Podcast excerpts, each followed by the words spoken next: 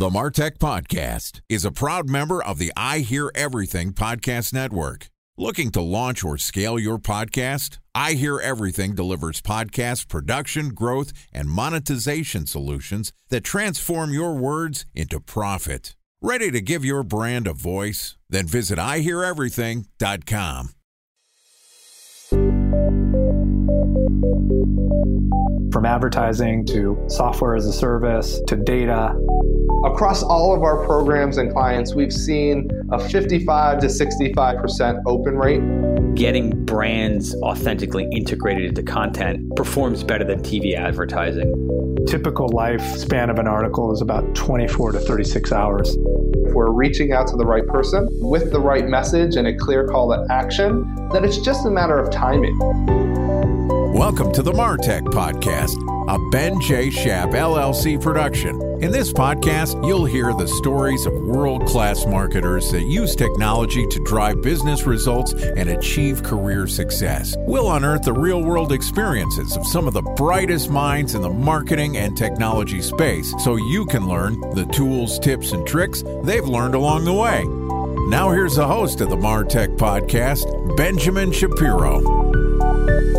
Welcome back to the Martech Podcast. Today we're going to continue our discussion about the purpose and utility of what some believe is becoming a lost art for marketers customer segmentation.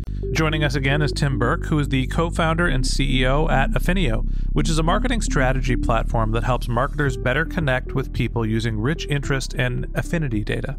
Using machine learning, Affinio reveals naturally forming behavioral based segmentation in any consumer data set. And yesterday, Tim and I discussed how marketers' access to data is changing the utility of customer segmentation. And today we're going to talk about how to turn your data driven customer segments into actual customers. Okay, here's the rest of my conversation with Tim Burke, co founder and CEO at Affinio. Tim, welcome back to the Martech podcast. Great to be back. Thanks, Ben. Great to have you back on the show. Yesterday, we talked a lot about the difference between creating demographic based segmentation and behavioral segments. And my takeaway from that conversation is there's value in both demographics and behavioral data, but when you're using behavioral data, you're able to create customer segments that are a little bit more actionable and a little bit more targeted, which helps you with personalization of your marketing campaigns. Today, what I want to do is turn the page a little. When you have access to a bunch of data and you're able to create your behavioral and or your demographic based customer segments, what's the way that you can use those segments when you understand how your user base is broken up to actually drive more customers? What do you do with the segments once you've isolated them?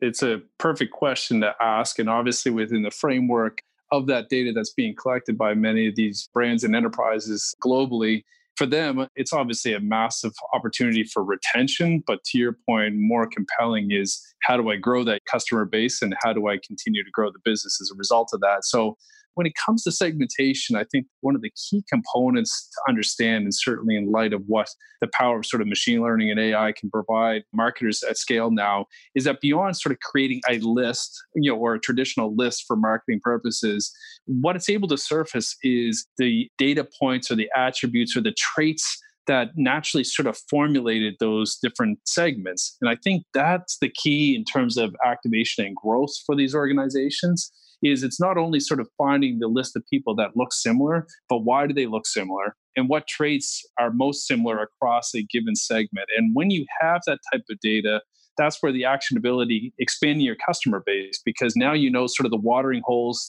where these people are gathering, you know what behaviors they take on a regular basis and where to reach them and how to reach them beyond just your existing customer base, right? So it's a matter of exploiting those traits and behaviors that you're able to surface against your existing customer base and leveraging those to basically go identify new customers, which is obviously a major driver for the growth of any organization.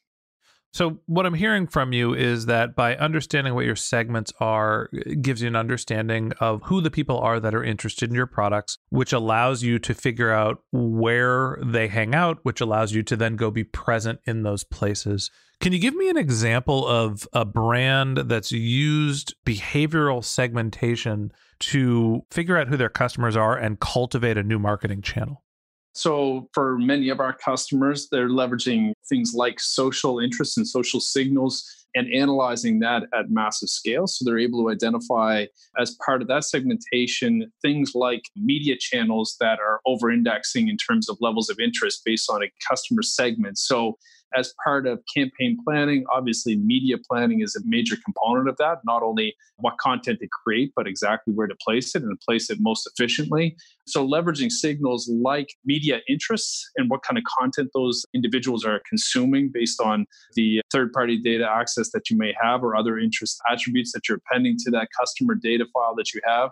That's the power that you have. So instead of sort of taking a massive approach in terms of scale and expense of you know a super bowl ad to reach everybody with a given campaign what we're seeing is people starting to nuance their media spend based on where they know they can reach individuals oftentimes tend to be cheaper channels and cheaper media at the core ben right? So not only is the segmentation and those types of insights being able to provision a more accurate media plan oftentimes it's a more efficient media plan because you're targeting and putting money against uh, advertising and media where you know you can reach the customer you want and you know where they hang out as a result of which the drives up the efficiencies of those campaigns and creates better content at the core Right. By being targeted, you're able to streamline your marketing plan. So you're taking the fluff out of your media buying. Can you give me an example of somebody who's done this well and been able to pivot their media buying plan or their channel selection? Yeah. So working with a number of CPGs on our front, oftentimes what we see is they're leveraging their brand and the awareness of their brand on channels like social, from which they can extrapolate effectively the interest profiles of their media. So, in particular cases, we've seen everything from household consumer product brands where not only are they building up basically their media so they're leveraging that for TV placement all the way through to potentially radio placement and even more traditional. It's not always just a digital play that they're leveraging that for, but also heavily slanted towards what I would deem influencer marketing, which is and continues to be a hot market. But the influencers themselves become a format of a media channel. And so what we're seeing is heavy utility of sort of identifying influencers in their existing or emerging audiences for a CPG brand that they know is resonating with the audience and leveraging that as a media channel and an efficient media channel to push messages from a marketing or influencer perspective. So that's being done across the board. Like I said, we see that on a regular basis from both our CPG brands.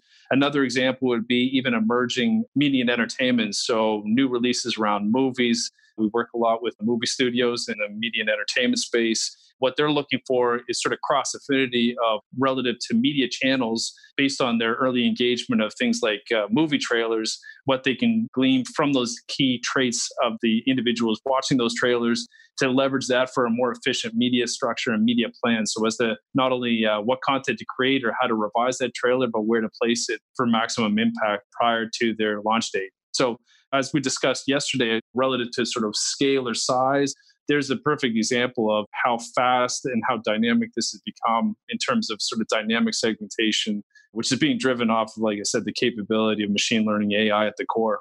Right. You're able to understand who you're targeting. It streamlines your media. You can use those segments to test some messaging to make sure that it's effective. At the end of the day, knowing more about your customers helps you be a better media buyer, helps you with your messaging. I think there's a flip side here where understanding your customer segmentation also can help you with conversion rate optimization. Time for a one minute break to hear from our presenting sponsor, Mutinex. In 1919, John Wanamaker said, Half the money I spend on advertising is wasted. I just don't know which half. Well, the advertising landscape has changed since then, and instead of reaching your audience on two channels, you're probably reaching them on 20. Turns out John didn't know how easy he had it. But that doesn't mean that you should give up on striving towards marketing effectiveness. No matter how complex your marketing strategy is, Mutinex Growth OS is the market mix modeling platform that measures the impact of marketing on your bottom line. Mutinex's market mix modeling platform calibrates your insights against the latest market conditions so you can make media and marketing investment decisions confidently and quickly. Ready to take your team from I think to I know? Then join brands like Samsung, ING, and Asahi who make better marketing decisions with Mutinex. Mutinex Growth OS. Your best decision starts here. To learn more about Mutinex, go to mutinex.co. That's M U T I N E X dot co. Okay, here's the rest of today's interview.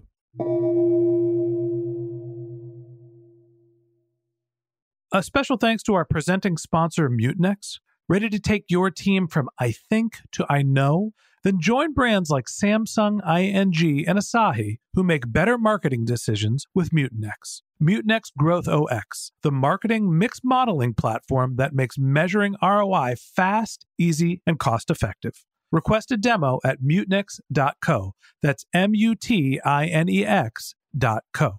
Are there brands that are taking in signals when somebody gets to their web properties, segmenting them and walking them through a different experience, not necessarily in their marketing plan, but on the digital properties?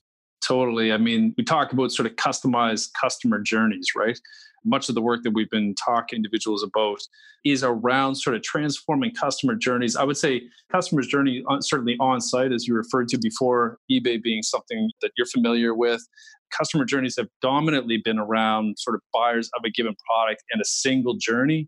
What we're starting to see is people start to dabble with slightly nuanced or, or what I would deem personalized customer journeys based on early signals of where those individuals are coming from, what sites are coming through on the referral side of the house, and literally looking at whether they can personalize the customer journey based on a segment. That's early on. I would say it's probably some of the more mature enterprises that are even looking through that lens but definitely is top of mind for many organizations in terms of, like you said, driving conversions and optimizing that. Where you and I both know at high volumes with many of these enterprises, small changes in conversion rates, fractional changes are compelling dollar figures. So the value and opportunity in terms of personalizing not only ad and or a single ad campaign for you or I as a customer, but customizing my customer journey based on what you know or what segment you know I belong to I think is definitely the future and the opportunity that many people are starting to see. There's a brand that I love, Huckberry. It's a men's apparel brand. And we had their head of growth marketing or digital performance marketing. I'm not exactly sure what Tim's title is. Tim Brown, shout out.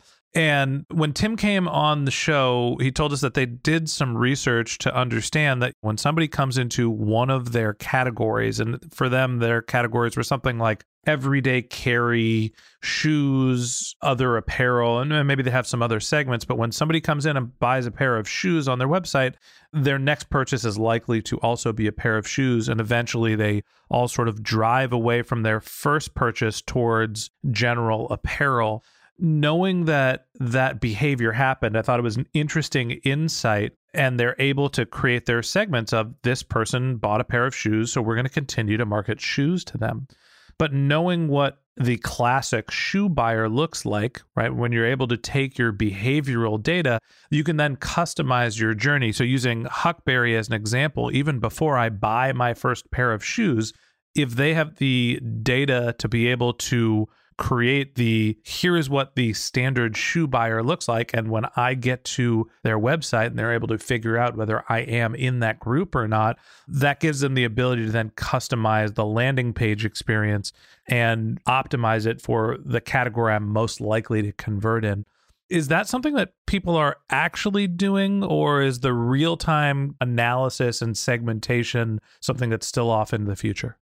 I'd say that that's definitely in consideration for many organizations right now. And to your point, I love the concept, first of all, and I love the signals that you're reflecting, sort of they're generating. At the core, what I would say from our behavioral segmentation perspective, realistically, it's a really powerful recommendation engine, right? I mean, if you look at the power of what Netflix has been able to do, their growth engine was around making really hyper tuned recommendations and personalized recommendations to end users based on the behavior of everybody else on their system. So, as you indicated, right, I think that type of analysis, A, if organizations aren't doing it, they absolutely should be because managing and starting to target or manage the customer journey based on what you know is over indexing relative to those signals of a shoe buyer wants to buy more shoes just helps drive growth and more money. I would say that there's speculation and certainly discussions around like how early can we make that call or how early can we get that signal? Can it be, is it possible or is it even feasible to get it before they hit the website? I would say that things that are merging that we're seeing strength in is things like second party data exchanges continue to grow, obviously, with uh, even specifically around sort of third party challenges at times, as well as GDPR and privacy. But within that framework, you can start to see where those formulas are, are becoming present because these second party data exchanges that we're seeing um, oftentimes are between a brand and a media company. Well, if a brand now can bring together its shoe buyers as a given target or basically a seed group to say, let's look at what their behavior on this you know media and entertainment site was you can start to speculate that people's consumption patterns off your site for the shoe buyer actually has a certain characteristic, right? So that within the framework of those second party data exchanges or those campaigns, I wouldn't be surprised to see the growth of that type of opportunity where the customer journey actually changes upon your first arrival over time, as opposed to after you've converted your first item on our website, we start to transform our campaign or strategy with you to something that actually could be transformed on your first entry or first contact with that website.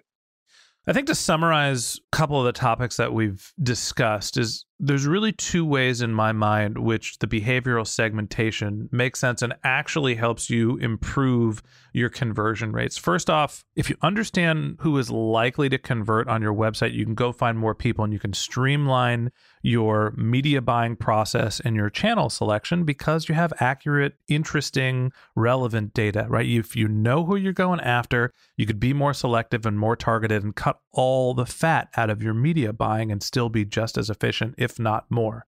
And then on the flip side, when you drive someone to your web properties and you know what their behavior is likely going to be, you can change the landing experience and the customer journey to make sure that you're bringing them the optimal experience. And so to me, whether it's behavioral data, whether it is demographic data, the more that you know about your customers, the more efficient you're going to be in your media buying, and the more customized you can be with your advertising and your landing page and customer journey experiences. Tim, any last thoughts on ways that you can use behavioral or even demographic segments to optimize your conversion rates and just generally find more customers? I think at the end of the day, personalizing that experience in any format, whether that be personalized content all the way through to personalized experience, Ben, is going to continue to become the expectation of any customer and consumer in the marketplace. And so for brands, making sure that your customers are happy, giving them an experience that feels personalized is always going to be a growth engine for enterprises at a global scale. So I think lending focus beyond just pure optimization to reflecting on the fact that conversions are also linked to happy customers at the end of the day. And so making sure that you're using those signals for the purpose of personalization becomes a really compelling opportunity for many brands in this digital age. We all like to feel like special little unique snowflakes, even if we're being included in large segments. Completely agreed. Tim, really interesting stuff. Uh, this is the future of marketing. You know, it's the connection between data and advertising, conversion rate optimization. Appreciate you coming on the show and sharing your thoughts with us. Great chatting again, Ben. Thanks very much. Okay. And that wraps up this episode of the Martech podcast. Thanks again to Tim Burke, the co founder and CEO at Affinio, for joining us. If you'd like to learn more about Tim, you can click on the link to his LinkedIn profile in our show notes. You can send him a tweet at T1M Burke. That's T, the number one, M, B U R K E. Or you could visit his company's website, which is affinio.com, A F F I N I O.com. Just one link in our show notes I want to tell you about. If you didn't have a chance to take notes while you were listening to this podcast, head over to martechpod.com. We've got summaries of all of our episodes, the contact information for our guests. You can sign up for our once a week newsletter, and you can also ask us your marketing questions or send us your topic suggestions. Of course, you can always reach out on social media. My handle is Ben J. Shap, B E N J S H A P, on LinkedIn and on Twitter. And if you haven't subscribed yet and you want a daily stream of marketing and technology knowledge in your podcast feed, we publish episodes every day during the work week, so hit the subscribe button in your podcast app and we'll be back on your feed tomorrow morning. All right, that's it for today, but until next time, my advice is to just focus on keeping your customers happy.